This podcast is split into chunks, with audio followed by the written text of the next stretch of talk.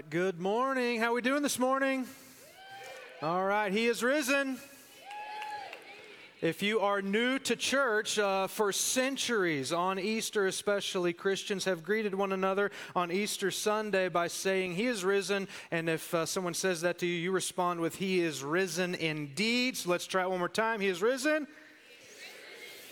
Man, the best news on the planet. I'm so glad that you're here. Uh, if you are brand new with us at Redeemer, maybe you are uh, for the first time coming to church, or maybe you've been around a little while, but uh, you're kind of coming back, we would just love to connect with you, honestly. I would love to know who you are and answer any questions that you might have, uh, and even give you some next steps if you're looking for a place uh, to belong and people to connect to and uh, life changing truths from God's Word. So if that's you, if you are brand new, you can do one of two things, or actually, you could even do two of two things. you can text text connect to the number here on the screen, and we will send you a digital uh, connect card. Or uh, on your way out, swing by the welcome tent, and some of our really nice, sweet, uh, welcoming welcome team will uh, connect with you and answer any questions uh, that you might have. Also, uh, if you want to get our weekly announcements, then you can text info to that same number, and we will get you signed up for those. All right, let me invite you, if you have a Bible, and I hope you do, to turn to John chapter 19. If you don't have a Bible, you can follow along. The text will be up here on the screen. Uh, I think most preachers, most pastors would probably agree with my next statement. Uh, Easter is is by far the easiest and the hardest sermon that you preach every year. Uh, it's the easiest sermon because a lot you don't have to spend a whole lot of time uh, brainstorming and thinking through topics uh, because it just kind of lands in your lap. This is the day that the whole globe gets to celebrate that Jesus rose from the dead. So it's just laid in our lap. We get to celebrate it. Plus, it's an easy thing for Christians to celebrate, right? You should be able to very easily celebrate and get excited about the resurrection. Amen. Amen? Oh my gosh. Amen? if you get more excited about the Cowboys winning a playoff game than you do the resurrection, like something has gone massively wrong, and yes, I understand um, that that would be a miracle also in and of itself, but it's the greatest event that has happened in human history. You should get excited wherever Ruben Sosa is. That's for you. I told you I'd slip a Cowboys joke in there. So it's like, it's the easiest sermon in one sense. What a thing that we get to celebrate. But it is a, difficult sermon, uh, especially in the Bible Belt, because a lot of times uh, there are folks, and this may be you, and what's nice about uh, a setting like this is that nobody knows. Like, nobody knows who you are or really your story, but th- there are people that just kind of come to church once or twice a year, and so that's what, what makes it difficult for a preacher is because we have a, a conviction that we think and we believe and we have been convinced that the message about Jesus, his death and resurrection, and just the story of the gospel is worth reorienting your entire life around that. And so you feel a lot of pressure because I've like I've got 30 minutes uh, to try to convince you that what we are about to talk about if it is not true, you can just dismiss it and move on. But if it is true, we have to completely reorient everything in our lives around Jesus because what he has done is that important, it's that good. And so sometimes it's difficult to try to do that because I think, uh, you know, a lot of maybe you, maybe that's kind of your story. Like I, have I've been and, and I go on Christmas and I go on Easter, but I just hear kind of the same sermon every year. Uh, listen, this is a big book, there's a lot in it. And so, uh, I just want to back up a little bit because on your normal Easter, Easter Sunday, a lot of times you'll walk in and you'll hear the narrative of what happened on that Sunday morning. Uh, you get to walk through the story and you get to hear the what. Uh, what happened when they showed up and the tomb was empty, the stone was rolled away, and they realized that Jesus had, in fact, done it. Uh, but I want to rewind just a couple hours and we're going to spend our time this morning looking at John chapter 19, which is Jesus on the cross on Friday, because this is why I want to do this uh, for Easter this year. Because for us, for, for Christians, the resurrection is the exclamation point. And it's the exclamation point on really the sentence of Jesus' life and his mission and his death. And so, without that context, the resurrection doesn't carry the weight that it should. Like, you, you need to have the full story uh, to be able to walk in and hear that Jesus is risen, and that just gets you excited. It would be like, let, us say that you're uh, in your house and you've got a group of friends, and I come in and I open the door and I just barge in, I say, It's over! What do you think? You're like, I don't care. I don't even know what you're talking about. What's over? Like, that's the exclamation point. If I walk in and say, We won, you'd say, well, You're not talking about the Cowboys. What are you talking about? Right? If you just, if I come in with the exclamation and you don't know the context, sometimes it can just fall and you're like, Wow, that was great. I mean, I, I, I guess it's true, but uh, all the people around me are cheering, but I, I don't know the sentence before the exclamation. So that's what I want to do my best by the power of the Spirit of God to try to unpack for you the, the life and the mission and the death of Jesus so that the resurrection is the exclamation point on that. In John chapter 19, it's, it's easy for us as we read the Bible to uh, kind of, uh, we're so far removed in time from uh, the cross and from what the, this is describing. But, but this is Jesus hanging on a cross and he's speaking his last few words. And so, if you can, in your mind, if you can go there to that place with your imagination where he is just beaten half to death, blood dripping, probably a pool of blood under him, uh, vultures circling around, uh, just completely drained almost of life, has to step up on the nails going through his ankles just to get enough breath to keep going. And that's the context behind him saying uh, some things on the cross. And so uh, we're going to look at John chapter 19, verse 28 to 30. Uh, but honestly, we're just going to zoom in on three words. The, the last three words that Jesus Christ spoke on the cross, and they are unbelievably important. And so I think a lot of people, it's easy to kind of come in and hear about the resurrection and that not to change your life because all, maybe all of you have heard is the, the what. Uh, and so we need to know the why behind that. So if you are in John chapter 19, or at least if you're ready to follow along, say ready. This is how John describes the last three words that came out of Jesus' mouth. He says, after this, uh, really talking about all the events that had led up that day and those few hours on the cross, and uh, probably even reaching back a little further to uh, the betrayal and the last many hours of Jesus' life. After all these things, after this, Jesus, knowing that all was finished, he said, and you have to imagine him probably gasping, dehydrated beyond almost to death, cotton mouth, and he lifts up on the nails to say, I thirst, because he's thirsty. And a jar full of sour wine stood there, and so they put a sponge full of the sour wine on a hyssop branch, and they held it up to his mouth. And when Jesus had received, he drank a little bit of that off of the sponge. When he had received the sour wine, he said, It is finished. And his eyes closed, and he was dead he says, It is finished. And he bowed his head and he gave up his spirit. I, I really love to do lists. I love my legal pad.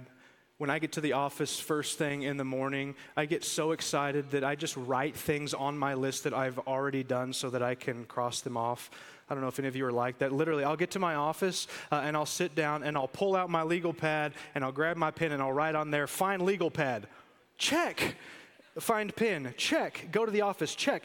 I will have done absolutely nothing and I've got 17 things on my list checked off because I just like I like putting things down and I like the satisfaction of marking things off. But there's nothing quite as satisfying as when you have a list and you get to the bottom and you mark the last thing off, right? Some of you are like, I've never experienced that. My list keeps growing. Uh, when we go on a vacation, if we're taking a family trip, uh, normally uh, I'll think through some big things that we have to accomplish, and I'll write down uh, on my uh, either notepad or in my phone on my memos uh, just the things that I have to accomplish. Some of those are things at work.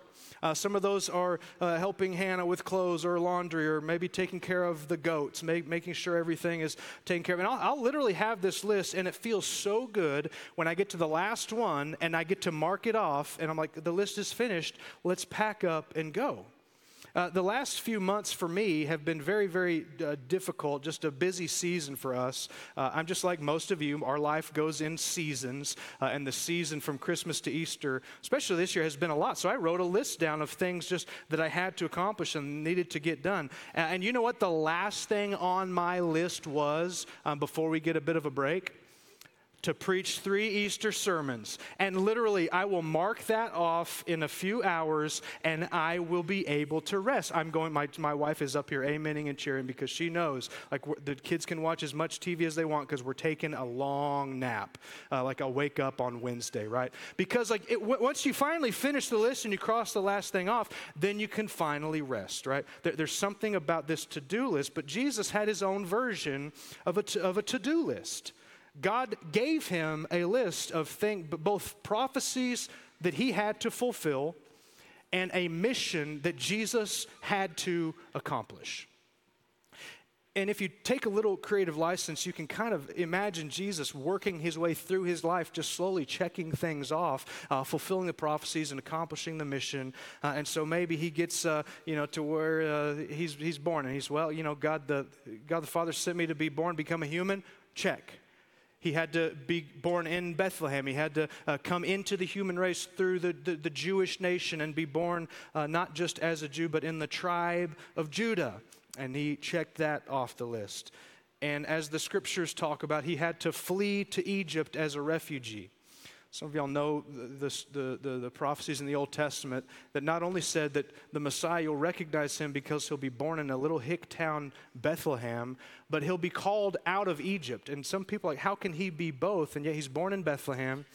And then when King Herod is trying to murder all of the babies, uh, his dad Joseph takes the family and they flee as refugees to Egypt to fulfill the prophecy. Maybe on the way back, Jesus checks that off the list. He has to teach people about the kingdom of God. And after much teaching and many parables explaining to people the realities of the kingdom, he can check that off the list. Uh, he was sent to perform miracles and signs and wonders so that there would be no doubt who he is and what he is able to accomplish. After signs and miracles and wonders, he was able to say, check he was tasked to raise up some disciples and to train them and to equip them to lead the, the movement of the church or this movement of Jesus after his ascension. And he spent three and a half years training and developing uh, the disciples to do that. So, towards the end of his ministry, he could say, check. Uh, the Bible says that he had to be tempted to sin in every single way that you have ever been tempted or will ever be tempted. So he slowly and surely he would be tempted to be greedy and he would not. He would be tempted to be selfish. He would be tempted with lust. He would be tempted with lying. He would slowly and surely be tempted with every sin that there is so that he might say, check. He had to effectually live a perfect and a holy and a sinless life, and he gets towards the end of his life and he can check that off. But then the last week of his life, which we talked about last Sunday, uh, the triumphal entry, where he, he, he comes into Jerusalem for the last seven days of his life and he is riding a donkey, even that's fulfillment of prophecy. Riding a donkey into Jerusalem, check. And then slowly and surely, it, it's almost like he's just checking off all the last minute things. And, so that last week, betrayed by a close friend, check condemned as though he were guilty by a judge. Check. He had to be mocked, beaten, scourged, spit upon. Check. His hands and his feet had to be pierced when they drive the nails through his ankles and through his wrists. I'm sure in his mind he's checking those things off the list. He had to endure shame. Not just, not just to be treated as though he were guilty, but to be publicly shamed stripped down naked, pinned up on a cross with his alleged sins over his head. Check. He had to suffer as a sinner as though he was guilty, even though he was not. Check. He had to satisfy God's demand of justice.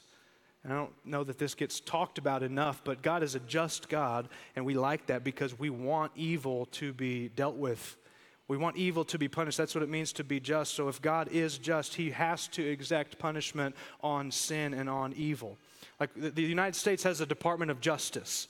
It doesn't dole out grace and mercy, that's not its job, right? If it, if it let people off, it would be a horrible Department of Justice. God is just, and so Jesus met his demands so that the justice demands of God were met, and yet we get mercy and grace, and so God's full character is expressed.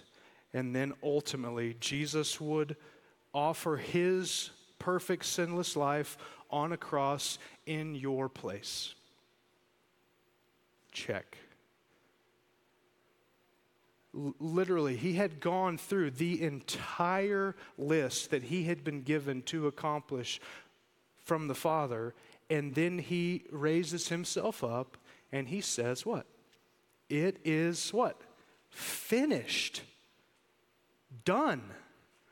100%. He didn't lift up and say, I got 95%. That's good enough. I'll let them finish out the rest. He didn't give up, he didn't give in, he didn't give up the ghost until he was completely done. Those three words are so incredibly important. It is finished. Here's the problem with people. Do I know the problem with people? There's a lot of them, uh, and I am one. I am a people. Uh, I struggle with grammar sometimes. Uh, one, one, of the main problems with people is that we just we keep trying to do something that has already been done. That, that, that's the problem with, with, with especially religion in the bad sense that we try to find out ways that we can do something to justify ourselves, to justify ourselves before others, and especially we probably wouldn't even put these terms to it, but to justify ourselves before God, we normally try to use our own to do list. Here, look what I've done. Look what I haven't done. Look what I've crossed off. And we're trying to do something that has already been done. Jesus said, It is finished. And, and that statement it, it reveals the difference between Jesus and every other religion, which in some form or fashion they fit into the same category. And, and I'll use that term religion. Okay, I know there's like, uh, you know, you're describing world religions. That's not what I'm talking about. But like the, the biblical sense of religion is a negative thing most of the time, uh, meaning that th- this is man's attempt to try to work through our to do list and present it to God and say, here, you, you should accept me because here's, here's my to do list and here's what I've done. And so that just works itself out in many different ways, but it's all, it's all the same thing. It's all religion trying to do something that has already been done. I'll give you a few options of just how kind of the world has uh, different religions that uh, would just present to you basically different to do lists. Um, so, uh, we can probably all admit that uh, at the end of these, it's just simply not good news. Uh, if karma is true, that you get what you deserve, that what goes around comes around, can we agree that's probably not good news unless you're perfect and sinless? I don't want everything I've done to come back around to me. That, that's, that's not good news. Um, reincarnation, it, just the idea that if you just don't nail it in this life, then you're going to be reincarnated somewhere down the chain and you're going to get to try again. So if you don't just crush it, nail it perfect, you're coming back as a frog or something, you know? Or, or if you're just the worst of the worst, you're coming back as a cat. Satan incarnate, you know, and then you got to work yourself up from that somehow. Like just this idea that well, it's just that's not good news. Be perfect, or you're coming back somewhere down the food chain. Um, atheism, that there is no God, um, that because there is no God, there therefore can be no morality. There is no definition of good or bad. It's all just subjective. So therefore, there is no such thing as suffering. There is no such thing as injustice, because for any of that to, to exist, there has to be a decider of, of moral law and good and bad. And it's just utterly hopeless. And good, good grief, if that's true, boo, that's bad news. And then you've got just the, the category of good advice, which many times, and you need to know this, many, many times, the, the good news category gets masqueraded as Christianity, but it comes to you and says, Here, uh, if, if you want to be uh, forgiven, if you want to be saved, I got you a to do list. Here's some things you need to do. Here's some good advice for how you should live your life. And I would make the case that good advice is bad news you should exercise and you should work out. We're like, we know, we know what to do. We just have a hard time doing it, maybe. So it's like, like the, the good advice isn't helpful if, if, if the sin and our problem runs so deep as to in our nature. Good advice is really, really bad news if we can't change ourselves, if we can't change our own hearts.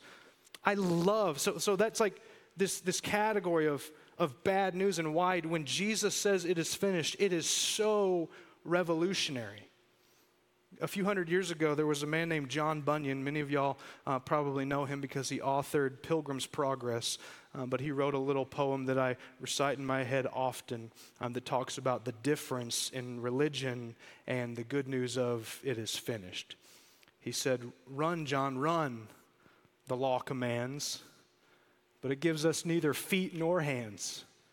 Far better news the gospel brings because it bids us fly and it gives us wings. Good news is not good news if we can't down to our nature, change ourselves. So, why is it such good news that Jesus says it is finished? There was a term uh, in uh, the first century that was a Roman term, mainly uh, about uh, from the military, um, uh, called evangelion. It's a fun one to say. Evangelion, and it basically translates gospel or good news. And this was a military term because this is what would take place. Uh, if you were in a Roman occupied city and someone from the outside came to attack and to uh, sack the city and to take away the, the women and the children and all the goods, then they would, clo- they would send out the army, send out the infantry, close the doors, and then all the, the civilians would just wait.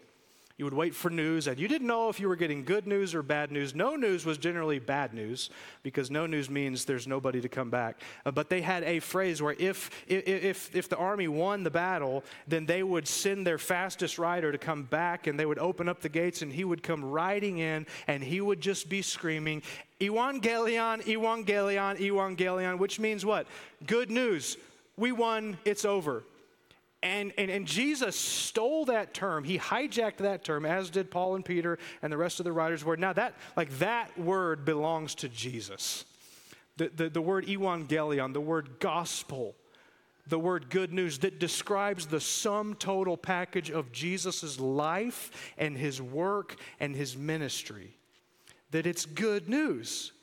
Well, because like the writer that would come in, he would say, Good news, that means it's over.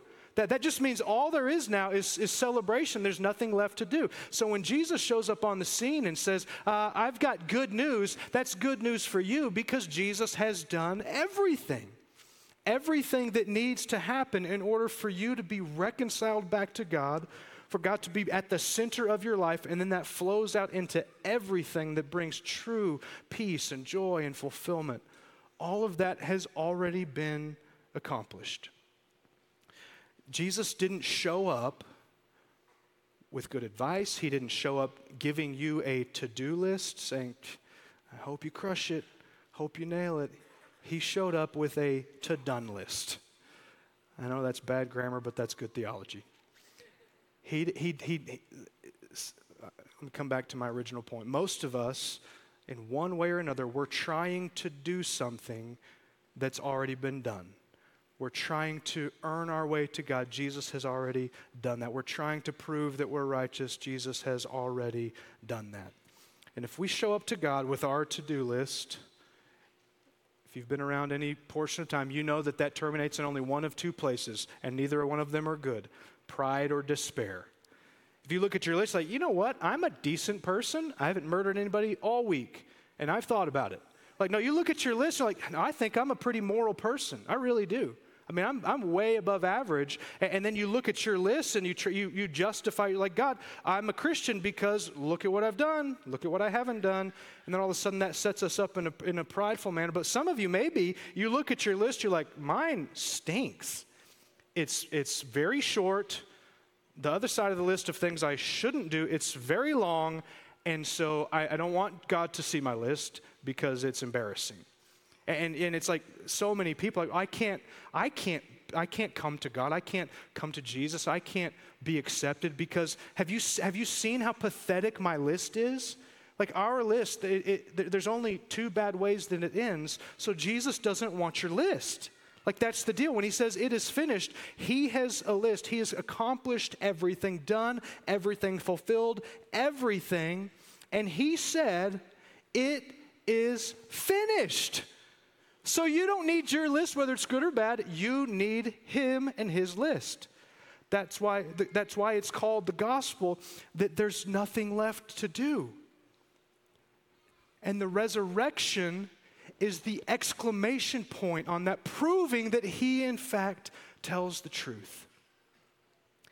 When he says it is finished, that's what he means. So, for the Christian in the room, maybe you've been a Christian for 50 years. What an incredible reminder. We need to be reminded all the time that it's finished.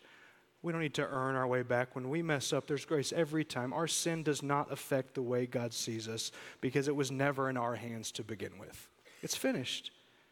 And if you're not a Christian, you need to know that the only way forward for you to be re- truly reconciled with the God who made you is by embracing Jesus. It's finished. What does that mean? It means you don't need to go see a priest and confess your sins to the priest because Jesus is the great high priest. It's finished. He, he's the one. He, he ever lives to intercede for us. It means you don't need to be looking for a new prophet with a new word. Jesus is the prophet to end all prophets. It's finished. It means, listen, you don't have to do good works to do anything to belong to God. Jesus did the works, it is finished.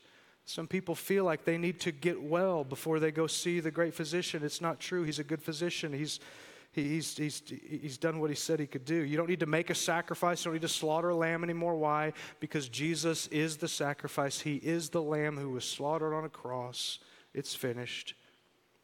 You don't need to come t- to Jesus with, with your righteousness and your good deeds. He's provided enough. It's finished. You don't need to resist temptation. You're going to fail just like I'm going to fail. Jesus resisted temptation. It's finished.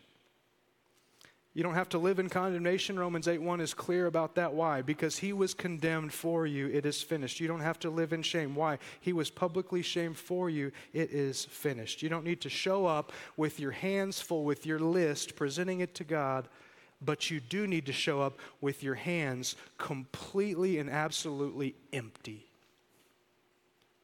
And that's hard that that's so hard for humanity because we want to, to chip in. We want to say, well, Jesus, he, I mean, he crushed it with that first 95%, but here's, I want to help. Here's my, nope, you got to come empty.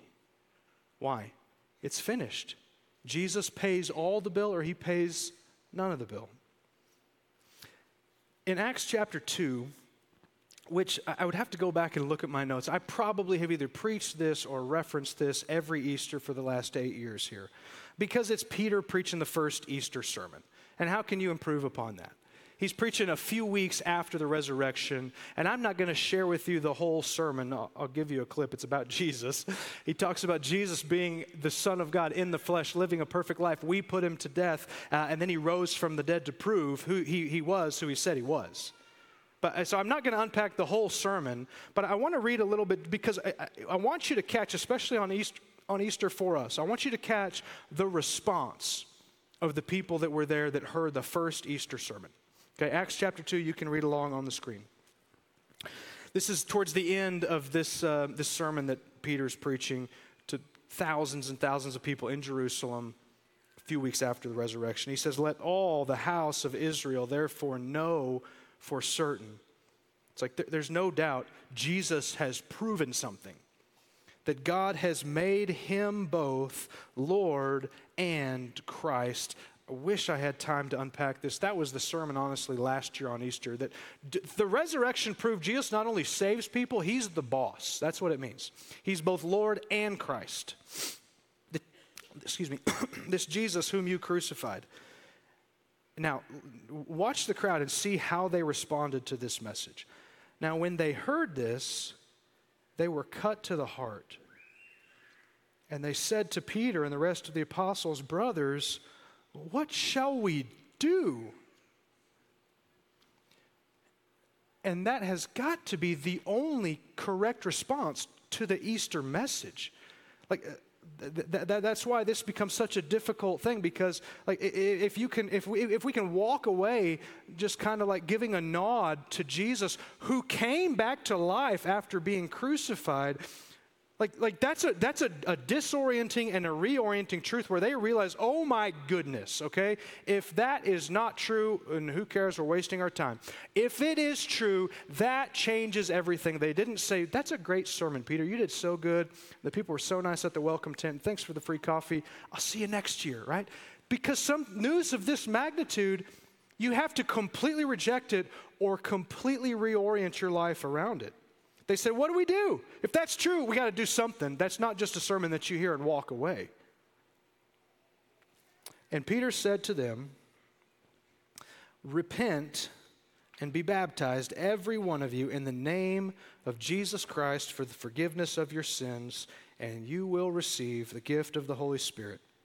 For the promise is for you and for your children and for all who are far off and Peter is not saying for those who are geographically far off. He's not saying those who were in Egypt and couldn't make the trek. He's saying those who are spiritually far off, which maybe that's you. Maybe there's so much stuff in your life, things that you've done, said, watched, whatever, where you have brought that in. You just feel like, yeah, I don't know.